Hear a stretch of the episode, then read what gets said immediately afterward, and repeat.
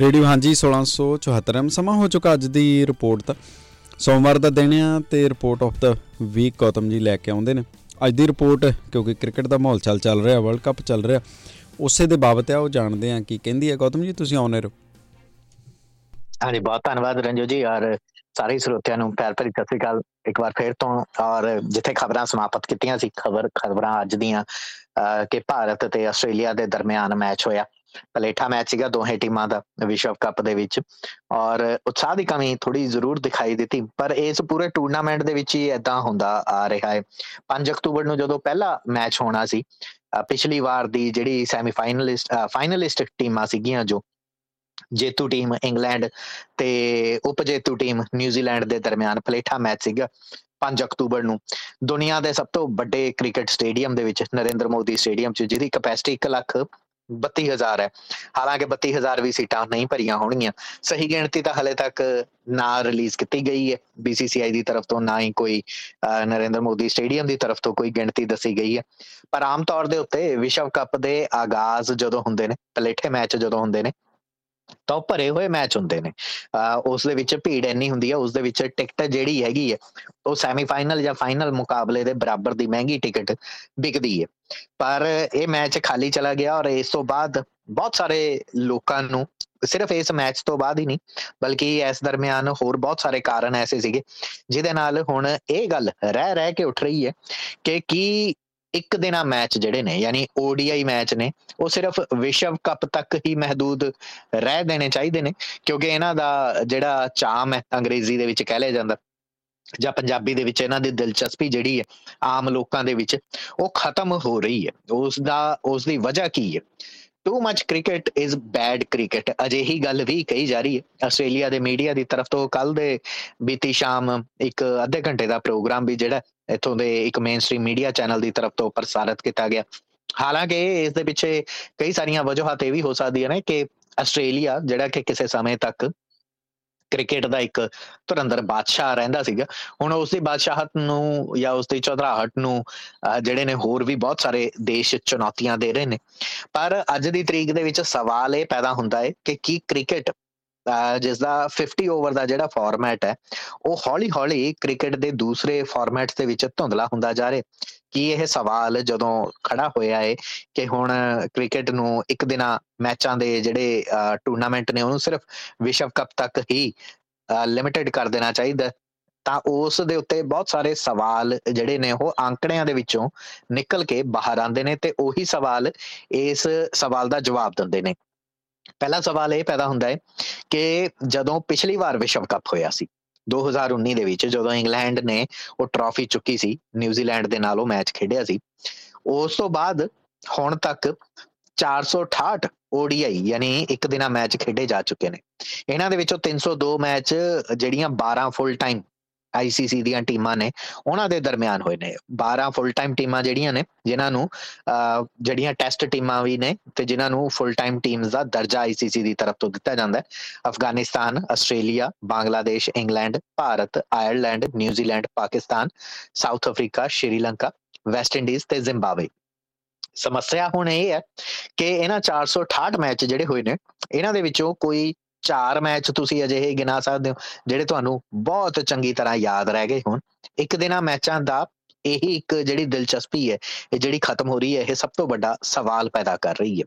ਹੋਰ ਤਾਂ ਹੋਰ 100 ਓਵਰ ਇੱਕ ਦਿਨ ਦੇ ਵਿੱਚ ਖੇਡੇ ਜਾਂਦੇ ਨੇ। 50 ਓਵਰ ਇੱਕ ਟੀਮ ਦੀ ਤਰਫ ਤੋਂ ਤੇ 50 ਦੂਸਰੀ ਟੀਮ ਦੀ ਤਰਫ ਤੋਂ। ਜਦੋਂ ਟੈਸਟ ਮੈਚਾਂ ਦੀ ਵੀ ਗੱਲ ਆਂਦੀ ਹੈ, ਤਾਂ 90 ਓਵਰ ਤੋਂ ਬਾਅਦ ਹੀ ਇਹ ਜਿਹੜਾ ਮੈਚ ਹੈ ਖਤਮ ਹੋ ਜਾਂਦਾ ਇੱਕ ਦਿਨ ਦੇ ਵਿੱਚ। ਪਰ ਉਹ ਕਈ ਦਿਨ ਤੱਕ ਚੱਲਦਾ ਹੈ। ਹਾਲਾਂਕਿ ਇਸ ਨੂੰ ਟੈਸਟ ਮੈਚਾਂ ਦੇ ਨਾਲ ਕੰਪੇਅਰ ਨਹੀਂ ਕੀਤਾ ਜਾਣਾ ਚਾਹੀਦਾ। ਉਂਝ ਜਦੋਂ ਪਹਿਲਾ ODI ਮੈਚ ਖੇਡਿਆ ਗਿਆ ਸੀ, ਭਾਰਤ ਤੇ ਇੰਗਲੈਂਡ ਦੇ ਦਰਮਿਆਨ MCG ਦੇ ਵਿੱਚ, ਦੁਨੀਆ ਦੇ ਸਭ ਤੋਂ ਬਿਹਤਰੀਨ ਔਰ ਸਭ ਤੋਂ ਪੁਰਾਣੇ ਔਰ ਕਿਸੇ ਸਮੇਂ ਤੱਕ ਸਭ ਤੋਂ ਵੱਡੇ ਸਟੇਡੀਅਮ ਮੈਲਬਨ ਕ੍ਰਿਕਟ ਗਰਾਊਂਡ ਦੇ ਵਿੱਚ 5 ਜਨਵਰੀ ਤੇ 1971 ਨੂੰ। ਉਸ ਦਿਨ ਤੋਂ ਲੈ ਕੇ ਹੁਣ ਤੱਕ 4000 ਤੇ 660 ODI ਖੇਡੇ ਜਾ ਚੁੱਕੇ ਨੇ। ਇਹ ਅੰਕੜਾ ਇਸ ਕਰਕੇ ਦੱਸ ਰਹੇ ਹਾਂ ਕਿ ਇਹਨਾਂ 4660 ਮੈਚਾਂ ਦੇ ਵਿੱਚ ਕਿੰਨੇ ਕ ਮੈਚ ਨੇ ਜਿਹੜੇ ਯਾਦਗਾਰ ਰਹੇ ਹੋਣਗੇ ਜਦ ਕਿ ਇਸ ਦੇ ਤੁਲਨਾ ਦੇ ਵਿੱਚ ਹੁਣ ਤੱਕ 2515 ਟੈਸਟ ਮੈਚ ਖੇਡੇ ਗਏ ਨੇ। ਬਾਰਡਰ ਗਵਾਸਕਰ ਟਰਾਫੀ ਹੋਵੇ ਜਾਂ ਐਸ਼ਜ਼ ਲੜੀ ਹੋਵੇ ਜਾਂ ਫਿਰ ਹੋਰ ਦੁਨੀਆ ਭਰ ਦੇ ਵਿੱਚ ਐਸੇ ਕਈ ਟੈਸਟ ਮੈਚ ਜਿਹੜੇ ਬਹੁਤ ਜ਼ਿਆਦਾ ਵੱਡਾ ਅਸਰ ਛੱਡ ਕੇ ਜਾਂਦੇ ਨੇ ਔਰ ਤਾਉਮਰ ਯਾਦ ਰਹਿ ਜਾਂਦੇ ਨੇ। ਅਜਿਹੇ ਦੇ ਵਿੱਚ 146 ਸਾਲਾਂ ਦੇ ਕ੍ਰਿਕਟ ਦੇ ਇਤਿਹਾਸ ਦੇ ਵਿੱਚ ਜਿਹੜੇ ODI ਮੈਚ ਨੇ, ਉਹ ਉਹ ਆਪਣੇ ਆਪ ਦੇ ਵਿੱਚ ਸਵਾਲ ਪੈਦਾ ਹੁੰਦਾ ਹੈ ਕਿ ਜਾਂ ਤਾਂ ਟੂ ਮੱਚ ਕ੍ਰਿਕਟ ਹੋ ਰਿਹਾ ਹੈ, ਬਹੁਤ ਜ਼ਿਆਦਾ ਕ੍ਰਿਕਟ ਹੋ ਰਿਹਾ ਹੁਣ ਇੱਕ ਉਦਾਹਰਨ ਤੁਹਾਨੂੰ ਦਿੰਨੇ ਆ ਕਿ ਇਸੇ ਇੱਕ ਕੈਲੰਡਰ ਵਰੇ ਦੇ ਵਿੱਚ ਆ ਜਿਹੜਾ ਕੈਲੰਡਰ ਵਰਿਆ ਚੱਲ ਰਿਹਾ ਇਸ ਦੇ ਵਿੱਚ 158 ODI ਮੈਚ ਹੁਣ ਤੱਕ ਖੇਡੇ ਗਏ ਨੇ। ਇਸ ਤੋਂ ਇਲਾਵਾ 48 ਮੈਚ ਹੁਣ ਜਿਹੜਾ ਚੱਲ ਰਿਹਾ ਟੂਰਨਾਮੈਂਟ ਹੈ ਵਰਲਡ ਕੱਪ ਦਾ, ਵਿਸ਼ਵ ਕੱਪ ਦਾ, ਇਹ ਚ ਖੇਡੇ ਜਾਣੇ ਨੇ। ਯਾਨੀ ਇਹ ਪਹਿਲੀ ਵਾਰ ਹੋ ਰਿਹਾ ਹੈ ਕਿਸੇ ਵੀ ਕੈਲੰਡਰ ਵਰੇ 'ਚ ਯਾਨੀ 200 ਤੋਂ ਜ਼ਿਆਦਾ ODI ਯਾਨੀ ਇੱਕ ਦਿਨਾ ਮੈਚ ਖੇਡੇ ਜਾ ਰਹੇ ਹੋਣ। ਇਸ ਦੇ ਨਾਲ ਨਾਲ ਜਿਹੜੀ ਕ੍ਰਿਕਟ ਦੀ ਸ਼ਾਰਟਰ ਟਰਮ ਹੈ, ਯਾਨੀ ਕਿ T20 ਮੈਚ, ਇਸ ਨੇ ਵੀ ਇੱਕ ਦਿਨਾ ਮੈਚਾਂ ਦੀ ਜਿਹੜੀ ਦਿਲਚਸਪੀ ਹੈ ਜਾਂ ਇਸ ਦਾ ਜਿਹੜਾ ਰਤਬਾ ਹੈ, ਉਹਨਾਂ ਨੂੰ ਘਟਾਇਆ ਹੈ। 2019 ਦੇ ਵਿੱਚ ਜਦੋਂ ਇੰਗਲੈਂਡ ਨੇ ਵਿਸ਼ਵ ਕੱਪ ਜਿੱਤਿਆ ਸੀ, ਉਸ ਤੋਂ ਬਾਅਦ ਹੁਣ ਤੱਕ ਦੋ ਤਾਂ T20 ਵਿਸ਼ਵ ਕੱਪ ਹੋ ਚੁੱਕੇ ਨੇ, ਚਾਰ ਸੀਜ਼ਨ IPL ਦੇ ਬਿਗ ਬੈਸ਼ ਦੇ ਹੋ ਚੁੱਕੇ ਨੇ। ਇਸ ਤੋਂ ਇਲਾਵਾ ਹੋਰ ਘਰੇਲੂ ਲੀਗਸ ਚੱਲਦੀਆਂ ਨੇ 66 ਅਲੱਗ-ਅਲੱਗ ਕਿਸਮ ਦੀਆਂ ਘਰੇਲੂ ਲੀਗਸ ਜਿਵੇਂ ਕੈਰੀਬੀਅਨ ਲੀਗ ਹੋ ਗਈ ਅਮਰੀਕਾ ਨੇ ਆਪਣੀ ਸ਼ੁਰੂ ਕਰ ਦਿੱਤੀ ਸਾਊਥ ਅਫਰੀਕਾ ਦੇ ਵਿੱਚ।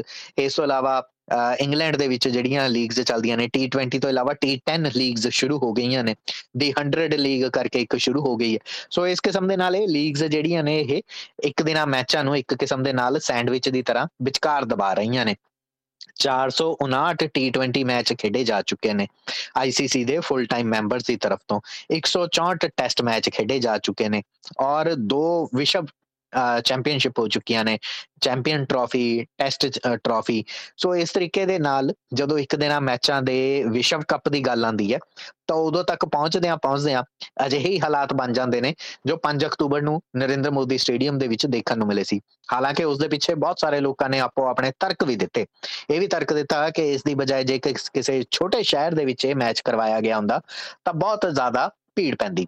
ਪਰ ਉੱਥੇ ਇਹ ਮੈਚ ਕਰਵਾਇਆ ਗਿਆ ਜਿਸ ਨੂੰ ਕ੍ਰਿਕਟਿੰਗ ਨੇਸ਼ਨ ਕਿਹਾ ਜਾਂਦਾ ਹੈ। ਯਾਨੀ ਕਿ ਜੇਕਰ ਇਸ ਵਿਸ਼ਵ ਕੱਪ ਦਾ ਪਹਿਲਾ ਮੈਚ ਕਿਸੇ ਹੋਰ ਦੇਸ਼ ਦੇ ਵਿੱਚ ਆਯੋਜਿਤ ਹੋ ਰਿਹਾ ਹੁੰਦਾ, ਜਿੱਥੇ ਕ੍ਰਿਕਟ ਨੂੰ ਇੰਨਾ ਪਿਆਰ ਨਹੀਂ ਮਿਲਦਾ ਹੈਗਾ, ਭਾਰਤ ਦੇ ਵਿੱਚ ਨਾ ਹੋ ਕੇ।